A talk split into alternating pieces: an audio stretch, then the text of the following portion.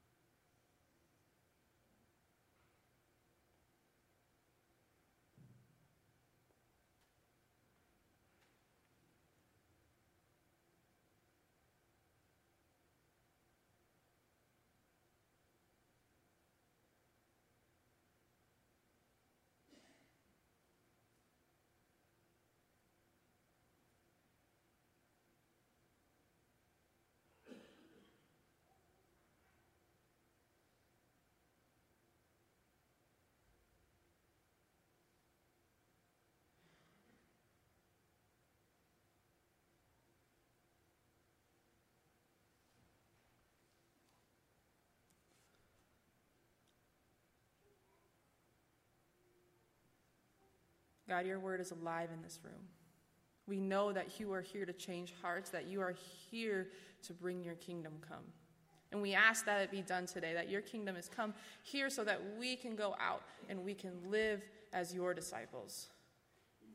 We're ready for you. We're ready for your Holy Spirit, and we know you're with us. God, thank you. Amen.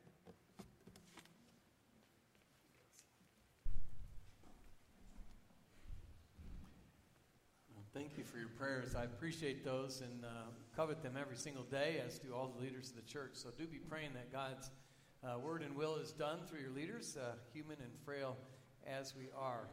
I do want to call your attention to two things right before I get to the talk. Um, next Saturday, we do have an open house here. You've got a little flyer in your bulletin.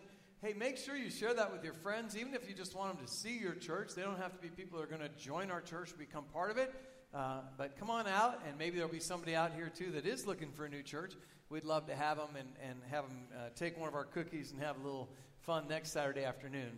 And then I know you've been hearing a lot about the She Believes conference, and I know there's 160 or 70 or so signed up for that. And if you still want to sign up, women, there's time. But I did want to pay, draw your attention to the next day. October 14th, Phil and Pam Morgan, no relation to me, are going to do their fantastic ministry of music here uh, on our Sunday morning services. And I'm not a country guy, you know, because Foghat's not considered a country band. But um, they do country gospel music really, really well. So uh, I'd hope you come and, and, listen to their story and, and, and hear them. And I think uh, if you have friends that are really into country or country gospel, they'd love that morning, October 14th, at both our services. So let's get right to the talk. So, summer in South Marion was a time where every night, when uh, all the activities of the neighborhood were done and it started getting dark, we played hide and go seek. And my family's front step was the base. Now, hide and go seek, if you didn't play hide and go seek, it's like kick the can, but basically you all go hide and somebody tries to find you and beat you back to the base. Well, the other thing that maybe some of you in this congregation don't understand is that in uh, the time in which I was growing up, not every house had air conditioning. You're all supposed to go, oh, what? So one night we were playing, and my friend John Argis and I were hiding, and we were down on, on what's South 11th Street, and we were kind of edging around this house, and we had our backs right up to the front of a house. Now, as an adult, I know I had my back to some guy's bedroom window. And so did John, and we were standing there trying to hide from whoever was it over there. And, and again, no air conditioning, so the window was open. This guy was probably three feet from us when he says, Get out of my yard! And we did. really fast. I don't think I've ever been back in that yard again. I drive by it every once in a while, and I kind of shiver in my spine a little bit because he scared me so much. But you know, we were right there. I mean, we were right up next to him, so next to him that he was uncomfortable and he wanted us to be uncomfortable and he ran us out. We, we started this Taboo at the Temple series last week to remind ourselves that sometimes to be really effective, God has to get right up in our yard, right in an uncomfortable spot where we can, we can feel the warmth of His breath and, and just be right there because He wants to deal with stuff that's going on in our lives, and sometimes we don't want to talk about it. Matter of fact, oftentimes we like to keep it out of church because it's our personal business, our personal business, right? But God says, No, your personal business is my business because I'm everything and I'm in everything. So I want to go right to this. Every human being has personal power. Every human being has personal power. You may not feel that, and I'll come to that in a moment. But we all have our power. I was at a youth retreat a, a number of years ago, and uh, there was a hundred or so junior high kids. And I had several adults with me because, you know, they're junior high kids. And so you need some supervision. But I walked up to the front, and we were getting ready to worship, and I said, All right, hey, you guys, sit down, time to worship. I didn't think anything about what happened next. We had worship. At the end of the thing, I, the, I walked out, and there was this fellow named Gary Monk, big, tall guy, and he looks at me. He's a junior high teacher, middle school teacher, and he says, You are a powerful man. And I was thinking to myself, What are you talking about? He says, You just told 120 junior high kids to sit down, and they did. That's power. I really never thought of it that way, but I understand how that goes. You know, every person has some personal power, and, and we sometimes have to figure out how to use it appropriately. There, a couple years ago at the state fair, you probably heard this story. Um, Governor Branstad, remember him? He's in China now. But he, he went to the pancake line. And he's going down the line. He had his pancake and his sausage and all that. He got to the end where the lady that put the pats of butter on your pancake, she put a you know guy in front of her, pat of butter. Next guy, pat of butter. Governor Branstad, pat of butter. And he says to her, "Can I have two pats of butter?" And she said to the governor, "No." and he said, "What?" She said, "No." He said, "Do you know who I am?" She said, "No." He said, "I'm the governor of this state." She says, "Do you know who I am?" He said, "No." She said, I'm the lady in charge of the butter. Move on. right? We all have our personal power and at some level, by, by position or persona or just our personhood. You know, we're created in the image of God, so we have that power that's given to us by the Holy Spirit. We are one of God's holy children, and our power impacts our families, it impacts our work, it impacts our church, it impacts our personal rela- relationships. And if we feel like we have, if we feel like we're powerless, that also affects our family, our church, our work, our interpersonal relationships. So our power has a lot to do with who we are. Every human being that's ever lived has personal power, and managing it is a significant concern for the Christian. Now, I want you to take a look at a quote by C.J. Redwine. He says that power is neither good nor evil. It just is. It's what people do with power that matters. You know, most things in life are neutral. You know that, right? I mean, words are neutral, but we can use them to be positive. This is what we talked about last week. We can use them to help people and heal people, or we can use them to burn people down. Our hands are like that. They're, they're, they're actually just neutral, but, but you can use them to, to help people carry stuff, to make breakfast for others, to hug somebody, we can make a fist too. Most things are neutral, and the power is there. It's just a matter of what you use stuff for. Look what Alexander Hamilton wrote. He, he, you might have been to the play about him. A fondness for power is implanted in most, uh, he said men, but I updated it for us today, in most people. And it's natural to abuse it when it's acquired. The default position, what Hamilton is saying, of humanity is when we acquire power to abuse that power, to, to use it wrongly. See, we, we don't want to be last, we don't want to be on the bottom. So oftentimes when we have power, we abuse it. I was in my favorite grocery store this week, and I saw this amazing abuse of someone's power. I was in aisle one at the checkout stand, and there were four high school boys in aisle B at the checkout stand. They weren't screwing around, they weren't setting the store on fire. They were just at Fairway to buy some stuff, right? They're, they're standing in line. They had their stuff in front of them, and they were next. And up behind them, with a cart with about 12 items, comes an octogenarian. Do you know what an octogenarian is? An 80 year old lady. And she rolled right up to them and said, Boys, I need to go in front of you. Now, she didn't appear to be on call at the local hospital. I don't know why she thought she needed to go in front of them, but these boys that were there uh, buying stuff, I don't know what they were buying, they, they kind of looked past her to me. Like, what are we supposed to do? I mean, we're in line, and this octogenarian is trying to budge in front of us. And they kind of looked at each other and they realized we all have grandmas or something. And they stepped aside and just let her go. Now, she never expressed thank you. She never expressed anything of why she had to go in front of them. She just told them that's the way it was. She used her grandma power, right? To what I thought uh, was a level of abuse. I don't know if she had anything more important going on than those high school kids did. But you know, we have the power we have and we sometimes abuse it. I know, I'm, I'm like, well, like 20% of America.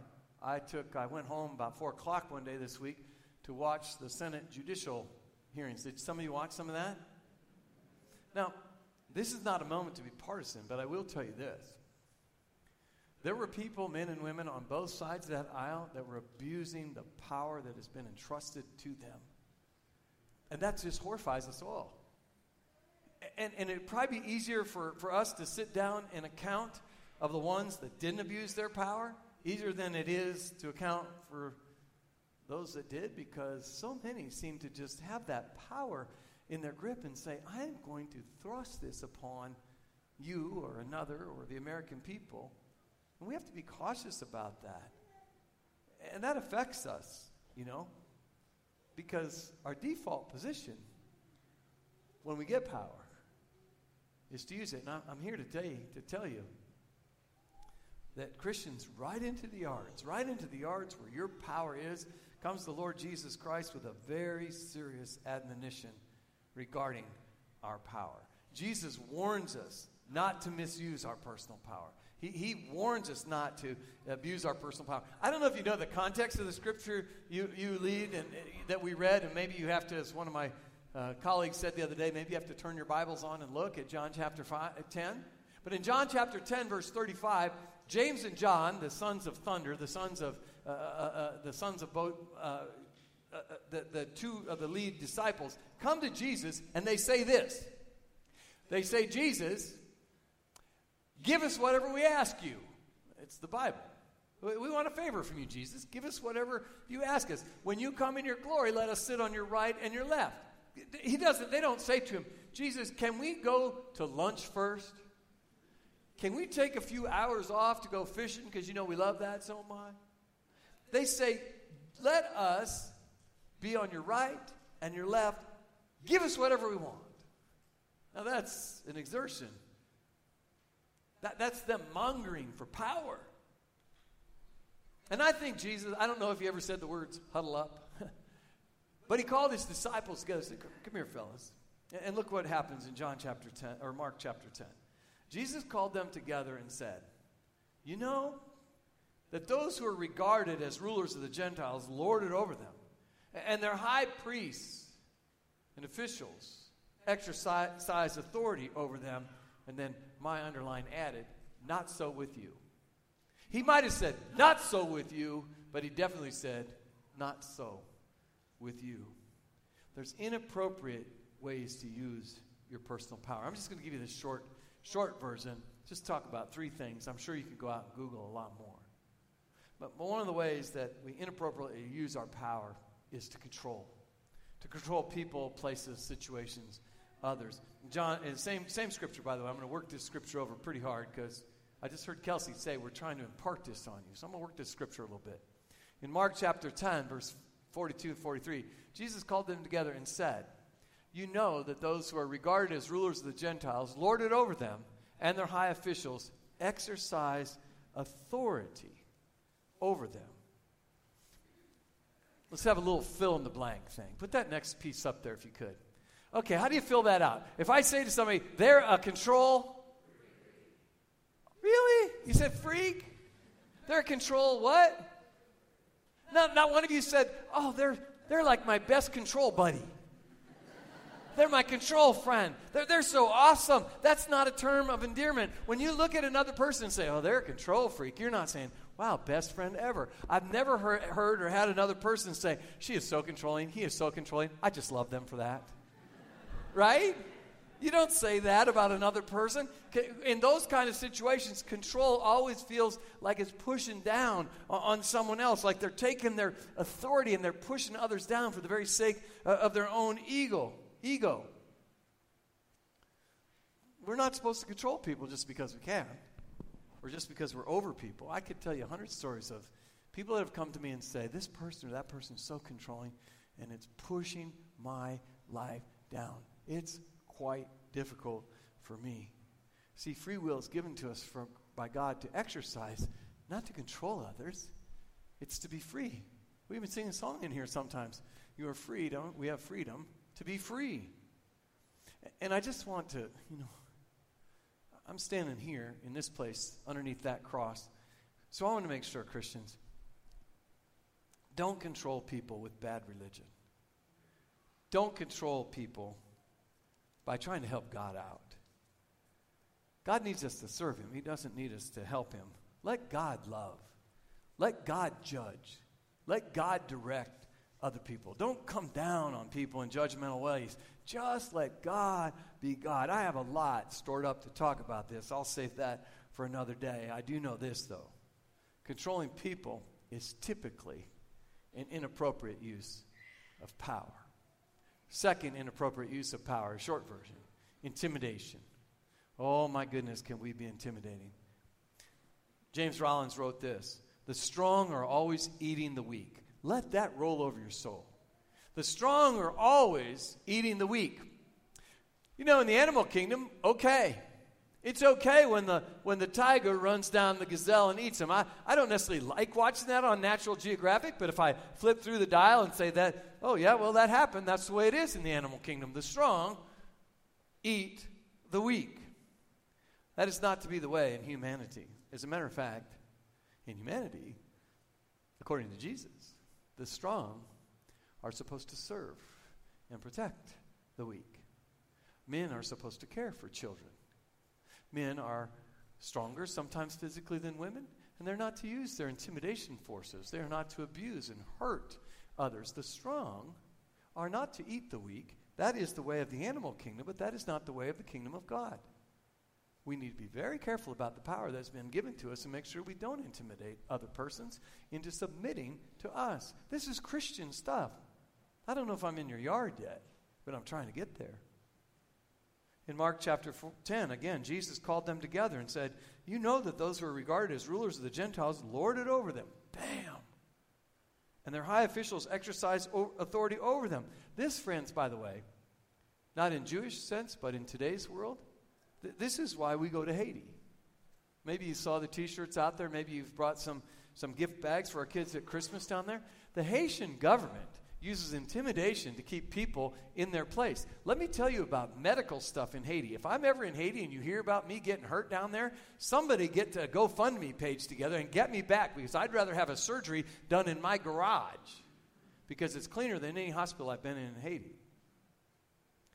Haitians government, Haiti's government has used their authority to intimidate people into not being educated. Less than 20% of the kids are educated into not having health care that can help them along and to literally starve them into submission. Because if you're starving, he'll do anything for food. Really. And so we go hoping that by feeding people, by bringing the gospel of Jesus Christ to people, and by helping them be educated, over 100 students are, are, are educated in RTS ministry schools right now because of you and we believe that that is Haiti's hope. Because when the persons are educated, with that comes hope and authority and ability to help others. But in the world in which we live, the louder, the bigger, the richer, the stronger, the more powerful can intimidate and lord over others. And that is a wrong use of power. That is an inappropriate use of power. This is what our Lord says. And third, giving you a short version of inappropriate use of personal power, is manipulation. Now, I read from a guy named George Martin when you know what a man wants, you know who he is and how to move him. I want you to think about this for a minute. So I went on the internet and I said, huh, I wonder if that's true. And do you know there's lots of arguments, lots of articles on there about how to make a man do whatever you want? I found this one seven subtly brilliant ways to get a man to do anything you want. Number one, try the damsel in distress act. Oh, help me. the men will do whatever you want. Give him something he loves when he gets home from work. Make sure that meatloaf is set on the table, smelling the whole home. He'll, do whatever you want that night. This is what the church staff does to me all the time. they make him think the idea we're doing was his. Can I get a witness? Whole church staff's back there saying, We didn't think he knew. you can use an extremely nice voice when he comes home. You can butter him up, saying, Oh, aren't you so strong and wonderful? He'll do whatever you want. When he comes home, you can just lean in for a nice, long, slow kiss. Or you can give him one thing so you get what you want. Seven subtly brilliant ways to get a man to do anything. And, and ladies, I got to tell you, women, there's others that have more than seven ways, but apparently, when you know what a man wants, you know who he is, and you know how to move him. Now, there's probably articles about this same, you know, about for men getting women to do, but there just wasn't time.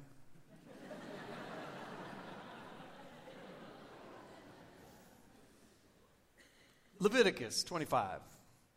Do not take advantage of each other, but fear your God. For I, the Lord, am your God. See, I want to be trusted. People want to be trusted. So we trust others. We give them power. That's why there's so many con games. That's why so many people get cheated about their money, is that we, we let ourselves be taken advantage of because we want to be trusted ourselves. You've heard someone say, they're like putty in my hands. Once somebody says they're putty in your hands, you know what they can do with putty? They can manipulate it, they can make it do whatever they want to.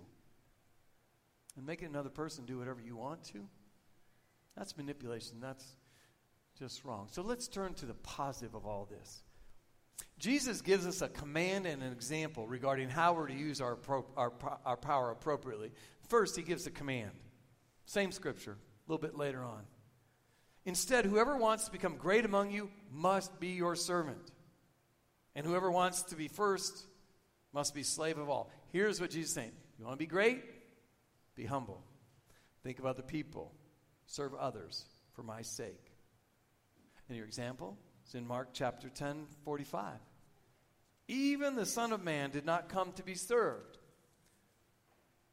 but to serve and to give his life as a ransom for many. See, Jesus could have demanded slavery from us. He's omnipotent, which means he's all powerful. He's omniscient, which means he knows everything. And he's omnipresent, which means he's everywhere. So he could have demanded us to do anything. He could have forced us to be his slaves. Instead, he gives us an example of what he'd like us to be. He shows us how a person is to serve another person, how you're humbly supposed to serve. And he took it to the farthest degree a person can serve another person, which is death.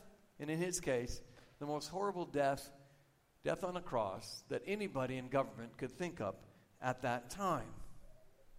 So, through his example, we find that there's some appropriate uses for power for a Christian. So, let me give you a short list. First, be human. Not really that hard. That's what we woke up being today, right?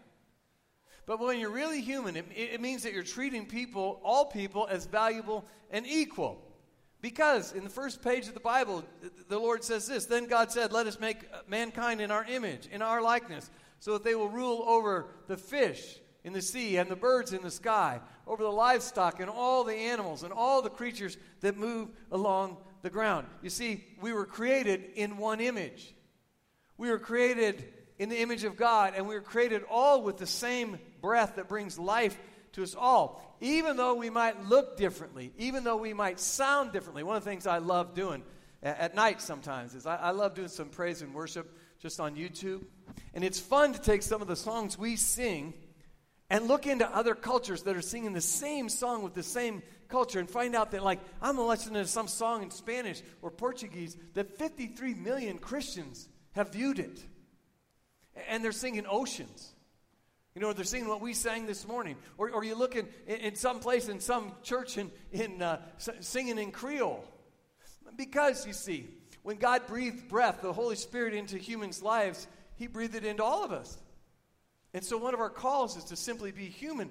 It says in the Bible, in Galatians, there's neither Jew nor Gentile, nor slave nor free, nor is there male and female, for you're all one in Christ. So get this.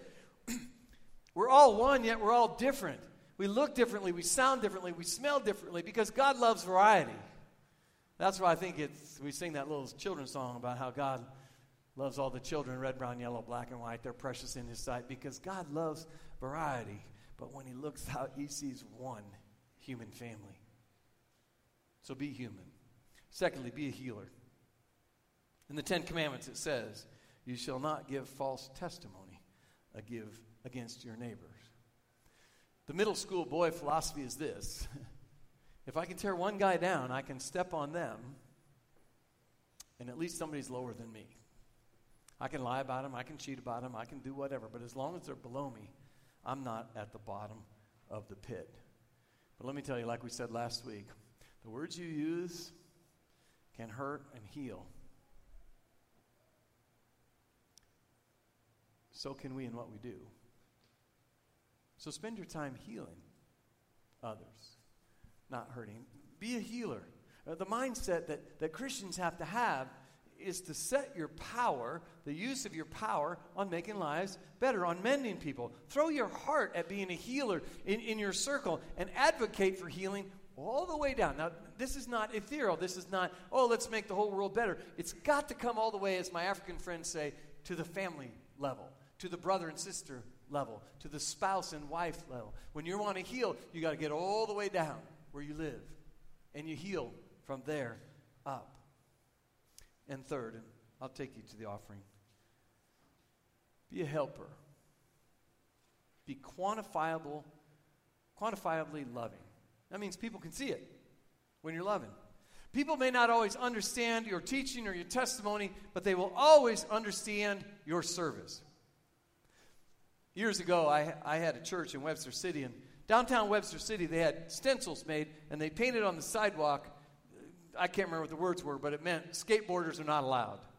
Skateboards, you're not wanted here. Well, my church was a block. The church I, I, I led at that time was a block from downtown, big old downtown church, similar to what we had downtown here. A lot of parking lot, a lot of steps. And what the kids loved to do was they liked to skate up to the edge of the steps and then jump with their skateboards and put it on the rail and ride it right down the rail. And they would just pull the paint off that thing.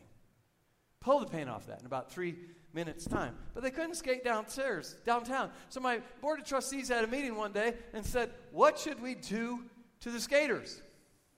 They don't let them skate downtown. I had nine trustees there that are responsible for liability and buildings and people getting hurt, and those kids would skate down that rail and right off into the street. And you know what they said? We should ask them to paint the rail every other month so it'll look nice once a month. That was thinking awesome. I was so afraid we were going to say, Get off my yard. But a lot of those kids started coming to our youth group. You know why? Because that was the church that loved skateboard kids. We could have said a hundred things to them. We just put a, a, a, can of brown paint and a paintbrush out there and said, hey, once a month, will you guys paint this thing? Best security force I ever had was about 30 skateboard kids, by the way. Trust me. Skateboarders rock. The guy in this church said to me a couple years ago, talking about a guy named John. He says, You know, John talks a lot about Jesus. I have no idea, no interest to him. The very reason I was at his house is because he'd quit coming to church. And I said, You got to come to church more. He says, I hear lots of sermons. I hear from my friend all the time. I don't really get it. But you know what I do get, Pastor Mike? Twice a week, he drives me to Iowa City to the vet's hospital for my therapy. That's a pretty good sermon, don't you think? I said, I can't do any better than that. Helpers use their power to serve. People aren't always going to understand what you say, but they're always going to understand what you do. In 1 John 3, the apostle says, Dear children, let us not love with words or speech, but with actions and in truth. Christians, we're supposed to do our Christianity. We're supposed to seek the opportunity to help others. We're supposed to pray. I saw this prayer in a women's magazine, a United Methodist women's magazine, a long time ago. We're supposed to be in this pursuit. We're supposed to wake up and pray, Lord, I would so appreciate it if today you would bring me somebody I could serve. If today you would bring me somebody I could serve. You have personal power given to you by God. Spend your life using it appropriately. So I believe, and Scripture tells us this, that our personal power comes from God. And so we seek direction. You know, we've been learning that verse. Trust in the Lord with all your heart. Lean not into your own understanding, but in all your ways submit to Him, and He will make your path straight. I pray that for all of us, that God will straighten our paths and take us to the place that we need to go into the people that we might be useful in. That, that we might be human, that we might be healers, that we might be helpers. That, that's the call of God on your heart, on your spirit today. Would you pray with me? God, we thank you for who you are. We thank you for your word that comes to us. We thank you, Lord, that you call us to be human, to, to, to be the people that you would have us be. That we, we, we ask, Lord, that we might continue to be healers, reaching out to men, people in our lives. And Lord, give us the power to help those who help and are needing help. In Jesus' name we pray. Amen.